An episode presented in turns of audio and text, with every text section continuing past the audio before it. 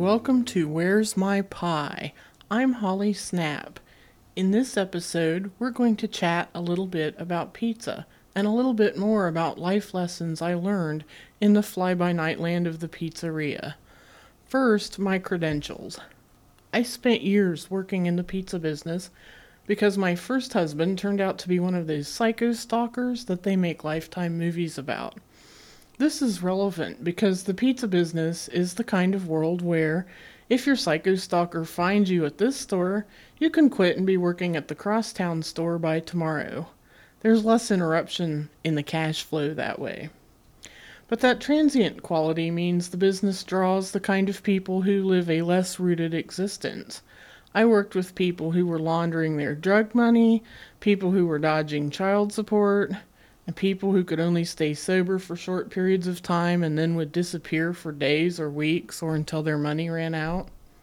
During a late night discussion with one of my managers, who had graduated from seminary school and was a great social networker before any of us had discovered the internet, I came to a realization about the pizza business. A stupid person can't do that job. A stable person won't do it, or not for long. Please don't think I didn't like the people I worked with. I did. I do. I'm still friends with several of them. And it was from them, as we argued and joked our way through the long nights in that tremendous melting pot of neuroses, that I learned this the first lesson. Lesson number one Everyone has something to learn, everyone has something to teach. Yes, everyone. At the store where I first worked, in my Dinkham's hometown, they hired a guy I'd gone to school with. I'll call him Eddie because A, that's not his name, and B, I like the name Eddie. Eddie was diagnosed and heavily medicated as a schizophrenic, but they hired him because, well, I assume because he had a pulse. No one thought it would work out, not even the manager who hired him. But Eddie could drive and he could make change. He just couldn't find houses, and when he couldn't find the customer's house, he would hide the pizza in the bed of the company delivery truck under a stack of insulated bags and come back to the store. He wouldn't tell anyone he had been unable to make the delivery. He would just bag up another pizza and race off to not deliver it either. What were you thinking? We, the other drivers, demanded of the boss. And more to the point, why don't you fire him? He's an idiot. And to suspect the truth in that, you only had to watch Eddie mop the floor at night. He would stand in one spot and drag the mop in a circle around his feet. Then he would step out of the circle and fill it in. Then he would mop another circle. And only one of the problems with this method is that the store was square. Another thing that Eddie did that convinced the few holdouts that he could never be taught was he went to a customer's door with a cigarette dangling from his mouth. And when the customer complained, he turned around and laid the cigarette down on the hood of her car. True, it was a Pinto. I'll bet that lady is still getting free pizzas from the corporate office. But the boss wouldn't fire Eddie. When pressed, he would only say, I can't. He needs the money for his medication. So one day, the boss decided he would send me out to help Eddie find the addresses for his undelivered pizzas. I was ticked off, too. A good part of a pizza driver's income is tips, and I wasn't going to be making any tips riding shotgun on somebody else's deliveries. But okay, we all have to do things in life that we don't really want to do. So I hopped in the company truck, and my lap piled high with tepid truck bed pies, I prepared to be even more annoyed. We're headed to 421 Madison Street, I said, so go this way. Oh, I always go this way, Eddie said, and before I could say some snotty version of, yeah, but you don't know what you're doing, and that's why I have to babysit you, I realized we could go his way as easily as mine. And not only that, it made sense. He still couldn't find the house, in spite of the perfectly obvious house number on its mailbox, but when we headed to the second address, he again knew a slick and efficient way to get there. If there had been such a thing as GPS back then, I would have thought Eddie had one in his head. It turned out that Eddie couldn't see addresses. His hallucinations made the numbers move and jump around. Eventually, the boss had to regretfully let him go. But he had taught me much about the geographic layout of a town I had lived in my entire life and considered myself an expert on. And he had also taught me that there's no one, no one at all, from whom I can't learn something. And now let me introduce you to the tip jar. Pizza drivers don't really have a tip jar. They're more likely to have an old sock or a gas station coffee cup rolling around on the floor. But that's okay, these are going to be reverse tips from me to you, and no container will be required. Tip number one, and it seems like common sense when you order a pizza, a pizza is coming. And until the Trekkies bring us a real life transporter room, someone is going to be bringing that pizza to your house. When he or she arrives, he will knock or ring the bell. If you're hungry, you probably want to hear that knock or that ring. You'd be surprised at how many people order a pizza and then get in the shower. A half hour later, these folks are calling the store wanting to know, Where's my food? That is a question they probably don't really want the answer to. That pizza has probably taken a scenic tour of the county while the driver dropped off pies to houses where the customers actually answered the door. So, after you order, not the ideal time to take a shower or walk the dog. Or for heaven's sakes, don't take a nap. Don't go to sleep. It's also not the best time to get affectionate with the old lady either. I'm just saying.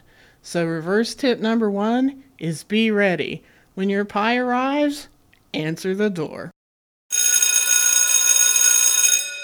Lesson number two sometimes light is better than money. As I said before, tips matter to pizza delivery drivers. Sure, they're making minimum wage, but they're also wearing out their vehicles at a prodigious rate, and that expense isn't covered by their fuel allowance. Under ordinary circumstances, customers who tip consistently won't receive noticeably better service than the ones who don't, until push comes to shove and the driver who's been repeatedly stiffed has to make an executive decision on the fly. And then, yes, the customer who tips is going to eat first. Once I was on my way to a repeat customer's house with a stack of her favorite triple cheese pizzas on the seat when a dog ran in front of me. I slammed on the brakes and that stack went flying. They landed at odd angles all over the floor of my truck. Inspection quickly revealed that those pies were, how shall we say, scrambled. I was almost to her house though, so I went on, and when I got there, I told her what had happened, I showed her the damage, and I asked to use her phone. In the end, I convinced my boss to send her out new pizzas and let her keep the scrambled ones also, because her kids were hungry and they could nibble on the scrambled bits.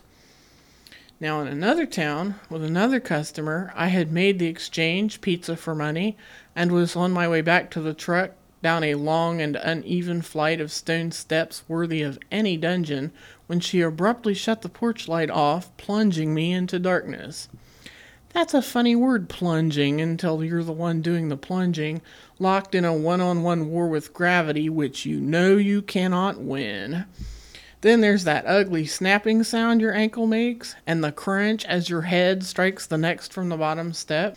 So let us skip past the part where I lay on the ground hollering for help and no one came, and where I finally dragged myself back to the truck and made my next delivery before returning to the store and being sent home. Because the point I'm getting to here is that money is nice, but if you really don't have it, if your stove is broken and you just scrape together enough for the pizza, that's okay.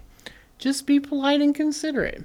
Leave the light on, watch to make sure the driver makes it safely back to his or her car. Now, there's one more customer. Remember the stalker husband? His divorce lawyer ordered pizza all the time.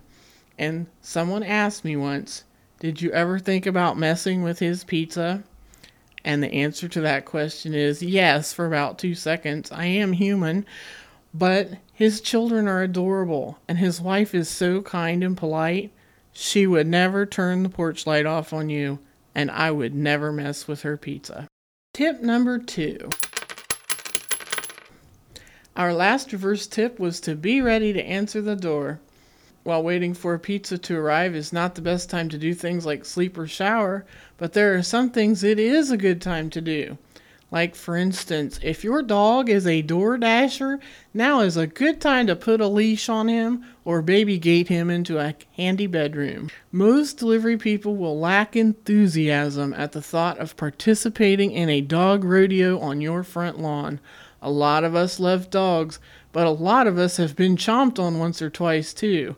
I personally have fang marks on the back of one thigh, but I love dogs, so I like to tell people who ask that I was attacked by a pygmy vampire. But just to be on the safe side, when you're expecting a pizza, put up your dog. Lesson number three House numbers are important. In a way, this is both a lesson and a reverse tip, and if you ignore everything else I've said today, Please hear this. If your pizza driver can't find you, neither can the ambulance. So please take the time, and sooner is better than later, to go outside and examine the front of your house. If you want to make sure there are no hoses or rakes strewn across your walkways, that would be appreciated, but you can do that later.